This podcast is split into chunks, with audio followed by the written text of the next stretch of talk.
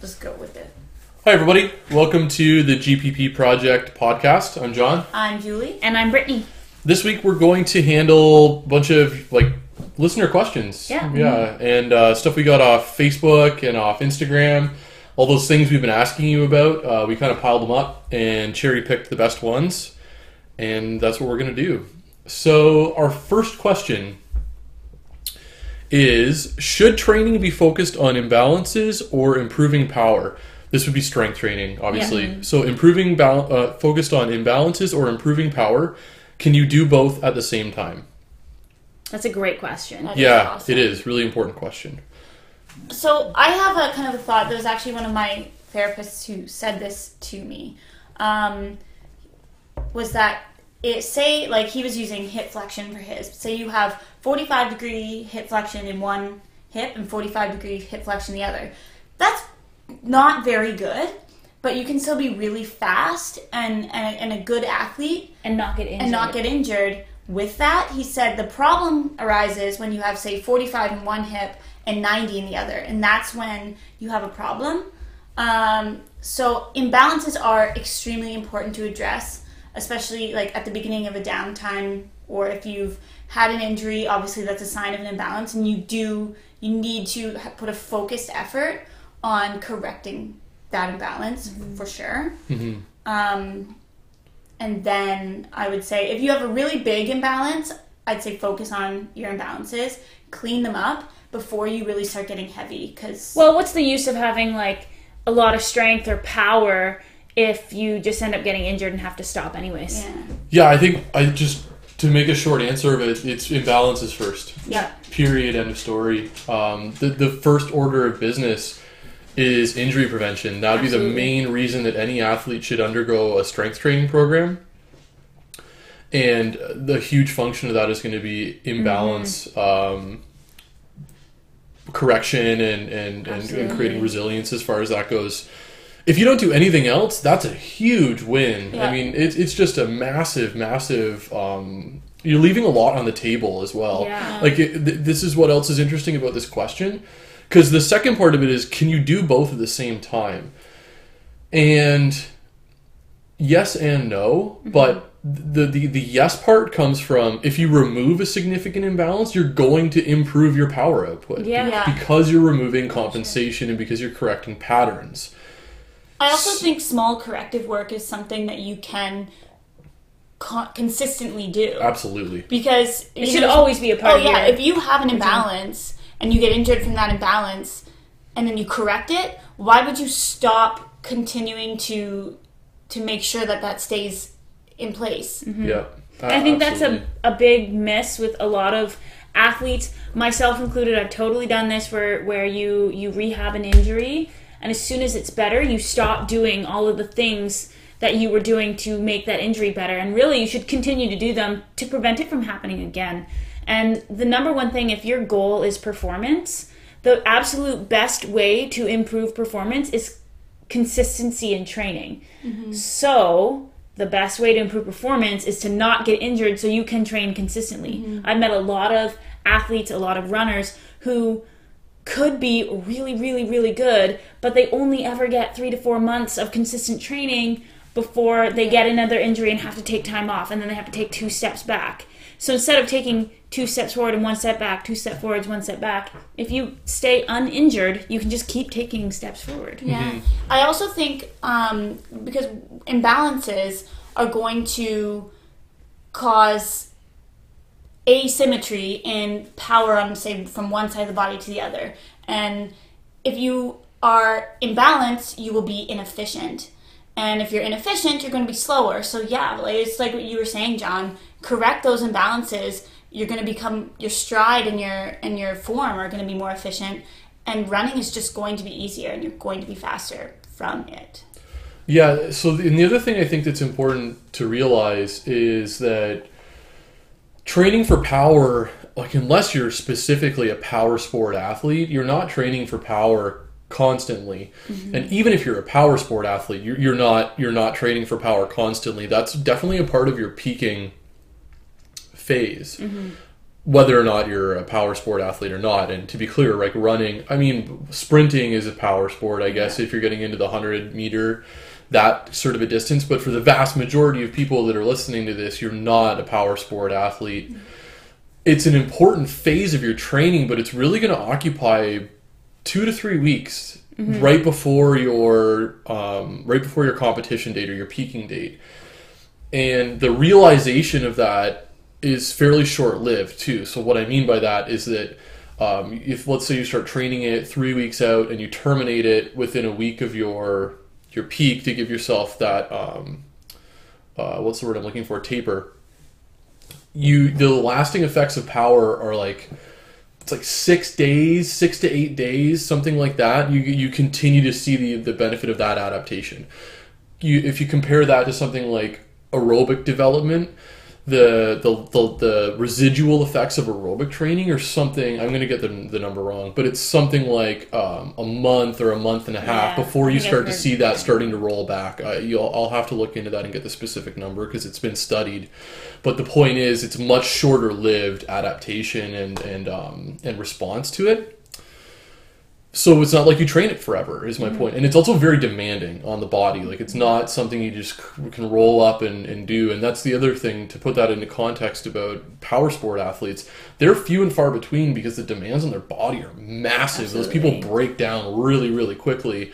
Um, it's it's not something that's that's to be taken lightly. There's a reason why jumpers have a very short shelf life in terms of their athletic career because it's like you want power, like Yeah, that's it right huge. there. For sure. And Same with throwers. such a toll. Yeah. Yeah, I mean, uh, like like baseball throwing is a being Yeah. a pitcher is obviously a very high injury rate position. Mm-hmm. The, and some of the other throwing athletes that don't get enough recognition are things like shot put, Yeah. uh, discus, hammer throw, javelin. Those people have a huge rate of turnover because the, the loads on the body are massive. And mhm. very one sided typically. Absolutely, but that's You're that's always a throwing really, with the same arm. yeah, that's a really good point. That's a really good point. There's something I'd like to see an ambidextrous thrower in the Olympics. Every every other throw, he uses a different arm.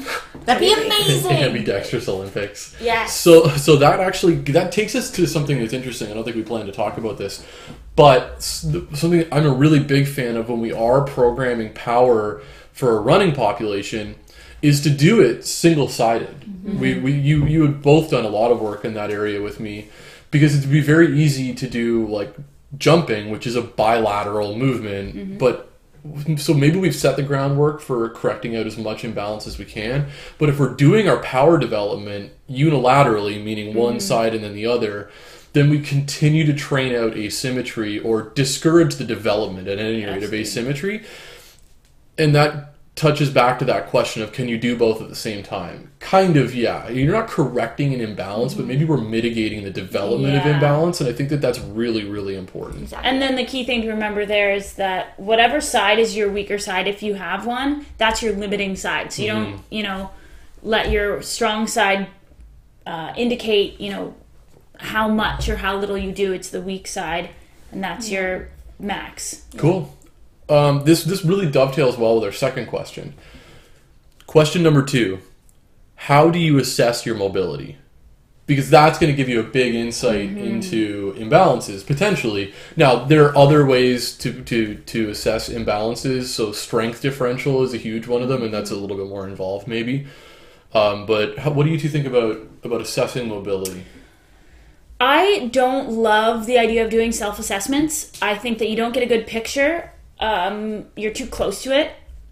I like to go to a trusted therapist and just, you know, especially at the end of a season or at the beginning of a season right before you start, just going in and saying, you know what, my tra- training is about to ramp up, or I just ended, I'm going into off time. Can you just do like a whole body like check? I want to find out where my uh, problem areas are. And usually they're pretty good at, if you have a good therapist, anyways, they'll be very good at um, finding those. and finding the cause, like the actual Yeah. where it starts, not necessarily where it is. But obviously, there are ways to self-assess as well.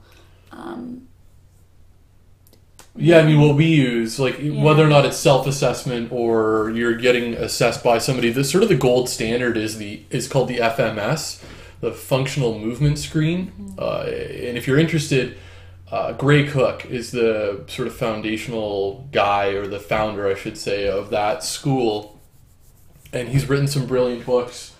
Um, Athletic Body in Balance being one of them. I'm just looking at it on my bookshelf and that'll take you through actually a self-assessment model. I'm completely in agreement that I think it's it's invaluable to have uh, an impartial set of eyes because we want to find cheats and explanations and compromises always whenever we're looking at something.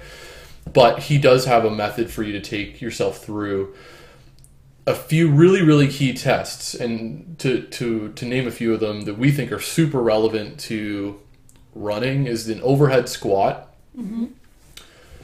which is a which is a more demanding squat position so it's going to look at whole body mobility basically but a lot of it through the hips and the thoracic spine um, an inline lunge uh, there's a hurdle step which is a, a, a That really is a lot of carryover to running. I was just gonna say that's a So much. fantastic Yeah. assessment for running mobility. Um, and the other ones that I think that stand out in my mind right now are uh, like rotational, Mm-hmm. which may not seem like it has a large carryover to running, but if you have a rotational imbalance through your spine, uh, you can guarantee that you're there's going to be You're some wasting energy. Oh, yeah. trying to you know yeah, and a lot of- your own body. and a lot of it also can can can root i'm not i'm no therapist but a lot of it can root in torsion in the hips and then you're going to mm. get incomplete rotation in one side. So these mm. things what's interesting about assessment when you look what you were saying julie about about it, it guiding therapy or guiding treatment is it's still a puzzle.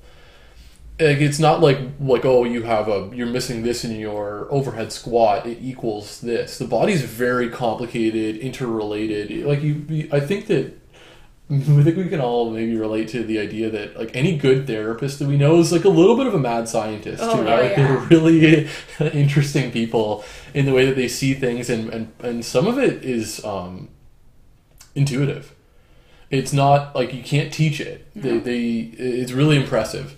Um, which is another reason that I think that that's got to be the number one thing is if this is something you really want to dig into, find somebody that you trust and and like build that connection because they're gonna like they're gonna save your life. Oh yeah, Yeah, and they're and better yet, find someone who works within your population. We're really lucky that we have someone uh, close by who works with runners all the time. So if you're a runner, try to find a therapist who is a runner, works with runners, understands that population really, really well.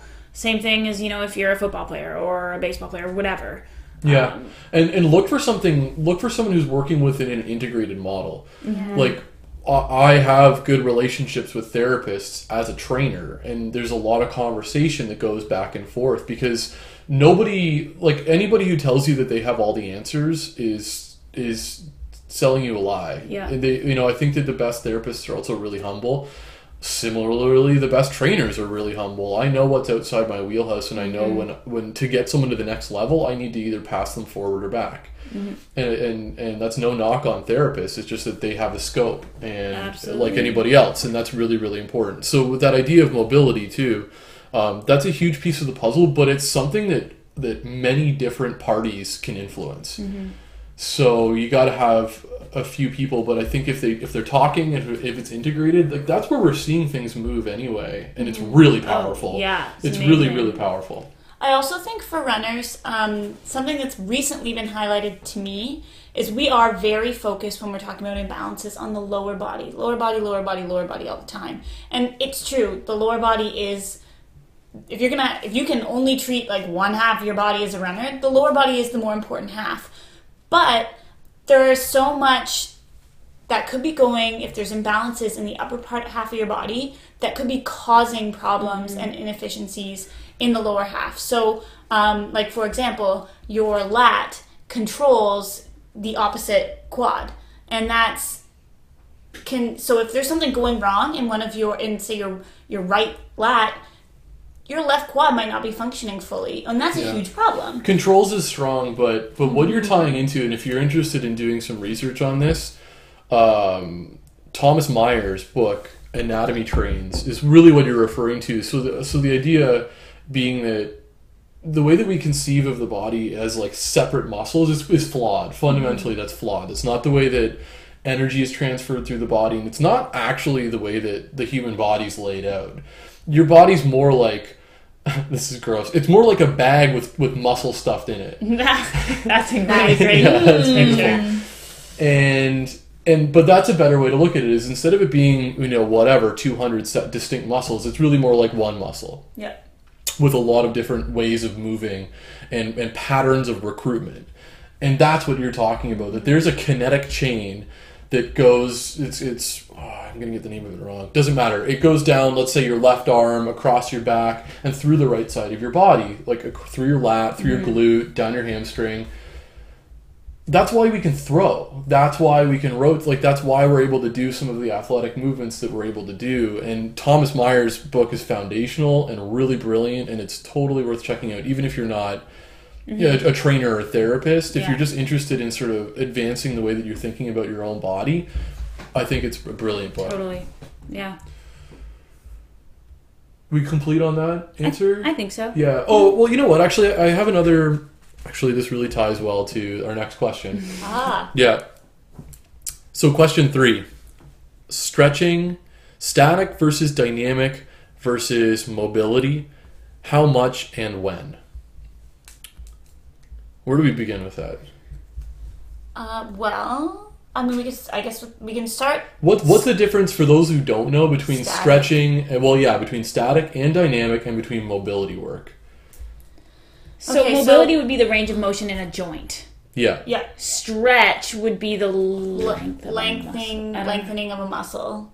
I guess. Well, let's talk about. or your um, attempt to. Yeah, I think that I think that mobility is controllable range of Yes, motion yeah. because that's a really important distinction. That if I'm if I'm moving your hip your or your leg in space, I might be able to be able to create more movement than you can create. Mm-hmm. And why I would say that range of motion doesn't necessarily equal mobility. Mm-hmm. Um, I think we can all understand what stretching means. Static is without movement. Dynamic is like a rhythmic or where mm-hmm. you're where you're um, where you're actually moving into the stretch or putting Things like uh, putting like momentum or weight into the stretch. yeah, like a, like hip swings, uh, Frankenstein walk, hmm arm circles. So this is where I was thinking about and where it gets more confusing is yeah, that's the definition of mobility as it relates to movement. But there's this big term that's being thrown around now that mobility work as it relates to like foam rollers and lacrosse balls and that and I think that's what we're talking about here. So static stretching versus dynamic stretching versus mobility work. How much and when?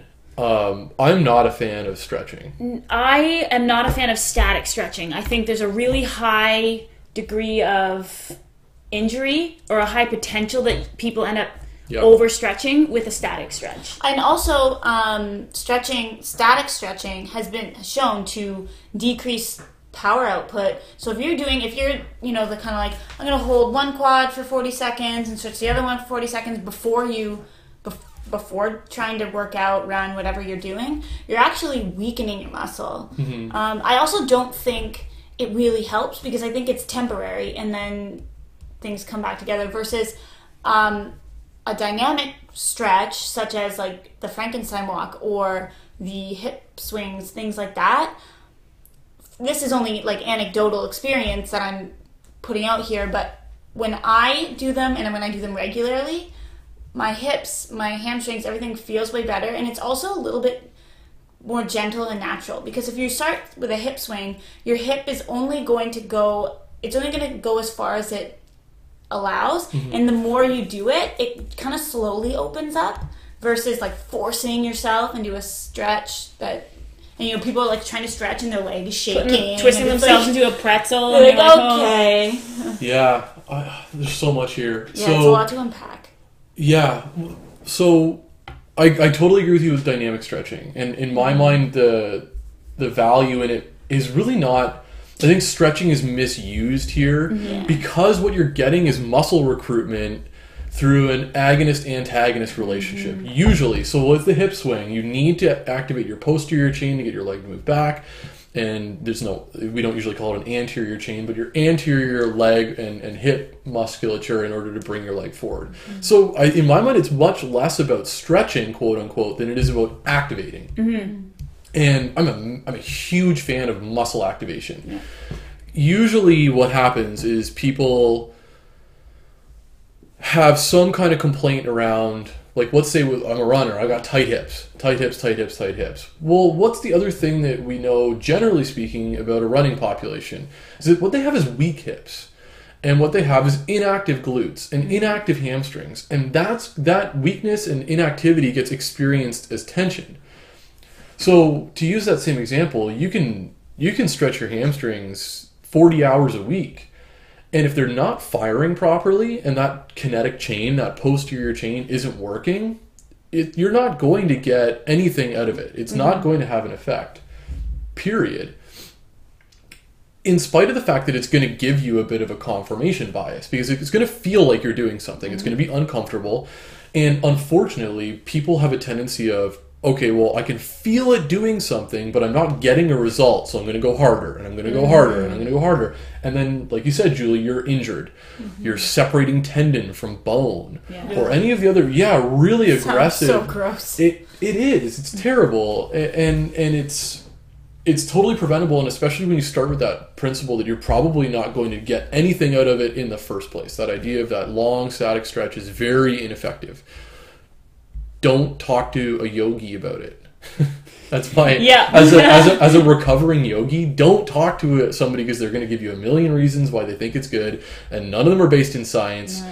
This is the truth: is that it's it's it's not a very effective strategy getting back to the mobility aspect of it, this has become a really, really big area of focus or area of awareness for people. If you're interested in a, a running specific mobility program and book, uh, Ready to Run by Dr. Kelly Starrett with TJ Murphy is a fantastic resource. It's going to guide you through uh, like some self-diagnosis to so, to focus your your attention, and uh, and it's it's laid out with a ton of photos. It's really really good. Um, to, to like do mobility, how much and how often, and when. Uh, like 10 minutes a day every day no days off well your mobility practice is every day and I would say re, like get a resource on it. You know, Eh, like it's really hard to talk about this stuff over over a podcast because it's very visual and the learning should be visual. Uh, but check out the book and check out Mobility WOD. That's a that's a website. Go to Mobility W O D. Um, Dr. Kelly Starrett has something like 600 videos up on YouTube that are going to help you through different areas of restriction and discomfort and what have you.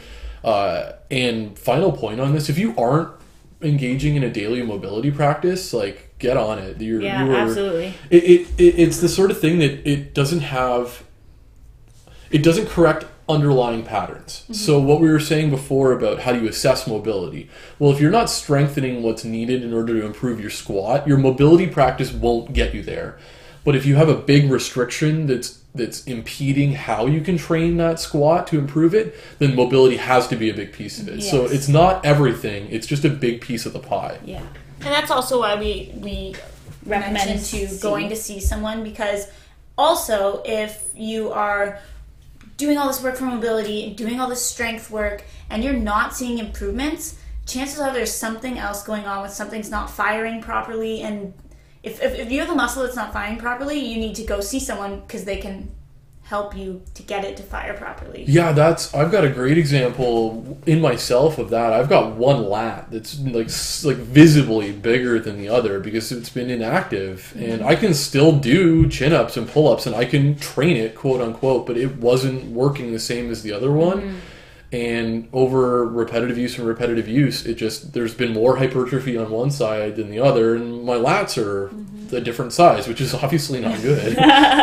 But to your point, it's it was inactive. It wasn't firing properly, and it wasn't until I went and like you know took ownership of that. I was looking in the mirror. I'm like, what the heck is going on here? All the beach pictures that you take just turn to the side. Yeah, you have Just good get side. my good side. I love my what- big lat. this is like one of the many times I was looking at myself in the mirror. Uh-huh. and it's- yeah, no. Taking those bathroom mirror selfies. It really not is exactly pretty it. crazy. Like I find this stuff so cool because I also, being in downtime right now, I went to go see someone because I was having a struggling with like a nagging hamstring thing. So I was like, yeah, I'm gonna go see somebody about this. And turns out, like the entire left side of my body was asleep, and some stuff on my right side, like my big toe on my left foot, which was affecting which my arch was collapsing because Yeah. of it, and all this stuff. Like it's crazy. If this seems um like sci-fi to you like yeah, go to see somebody who's no, no, but like it's, it's it affects it affects everybody. yeah. Like this this may seem like really um if if you don't have experience, especially too, like I know a lot of people who really avoid going to see a manual therapist, be that a chiropractor or a massage therapist or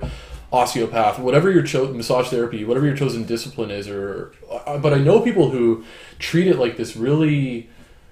They're very defensive about it because it seems like there's some um, like admission of failure or something like, like oh I don't need to see somebody. It's like right, but you're in pain. Like why would you not go down that road? But even if you're not in pain, if you just think that there like there's there is a performance gain to be had. If you're if you're active, like if you're if you're exercising four times a week and you're going to see somebody once a year, that's way the, the ratio isn't right there. You should see somebody especially And- if your benefits cover it. Yeah. Go once a month. Like use your benefits. And let's be honest, like, if I told you that you can go and do a thing that isn't like extra training, but it will make you faster, so you don't have to train any more than what you're doing. You don't have to change your training at all. You just gotta go see someone to get, you know, a muscle fixed, and it'll make you faster. Would you do it? Of course you would. yeah, yeah. easy.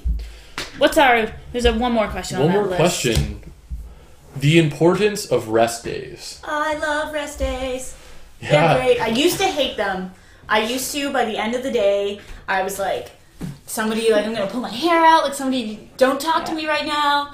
Um, I love that this isn't actually a question, it's just a statement. Because it's like, there's not really a question, it's just like, let's just talk about what? Like Yeah. our love affair with rest days? Yeah, I yeah. don't even know. they are so important for i think so often especially with runners they're afraid of people are afraid of taking rest days because they're like oh i'm missing out on training. I won't get proper mileage in you know etc on and on so many things. But rest days allow your training to be better. Um, i recently started taking two full rest days instead of just one and i held up over my season way better than i was before. And my workouts, I could actually work hard. It allowed my body time to to heal, to recover. My energy levels were better. And if you can if you can if your on days can be better quality, you're going to get more bang for your buck. Mm-hmm. Wh- Why not why not do that? And let's be clear that a rest day, like going for you know an hour long bike ride That's not in place day. of a run doesn't count as a rest day. That counts as a cross training day. Just to clarify for anyone who was confused or who was about to ask that question, rest means like do you your know, mobility work and that's like all you really need. if you want to go for like a light walk. Yeah, like I love You doing don't sit on your butt all day. Obviously, you're allowed to move around, but you know. I, I don't have anything to add to that. I, I think that's exactly it. And, and well, I guess I do have something to add to it. What I think is really insightful about Julie's example is that um, she needed to experiment with it, and by adding in more rest, she got better. Yeah. So everyone else has a different sweet spot. Um, and that would be one of the first experiments that I would run with myself is instead of if, if you're looking to improve your performance, instead of pushing how much more training can I do to get better, I'd go in the opposite direction and say how little training can I do to continue to get better because that's the direction that often unlocks that next level for people. Yeah.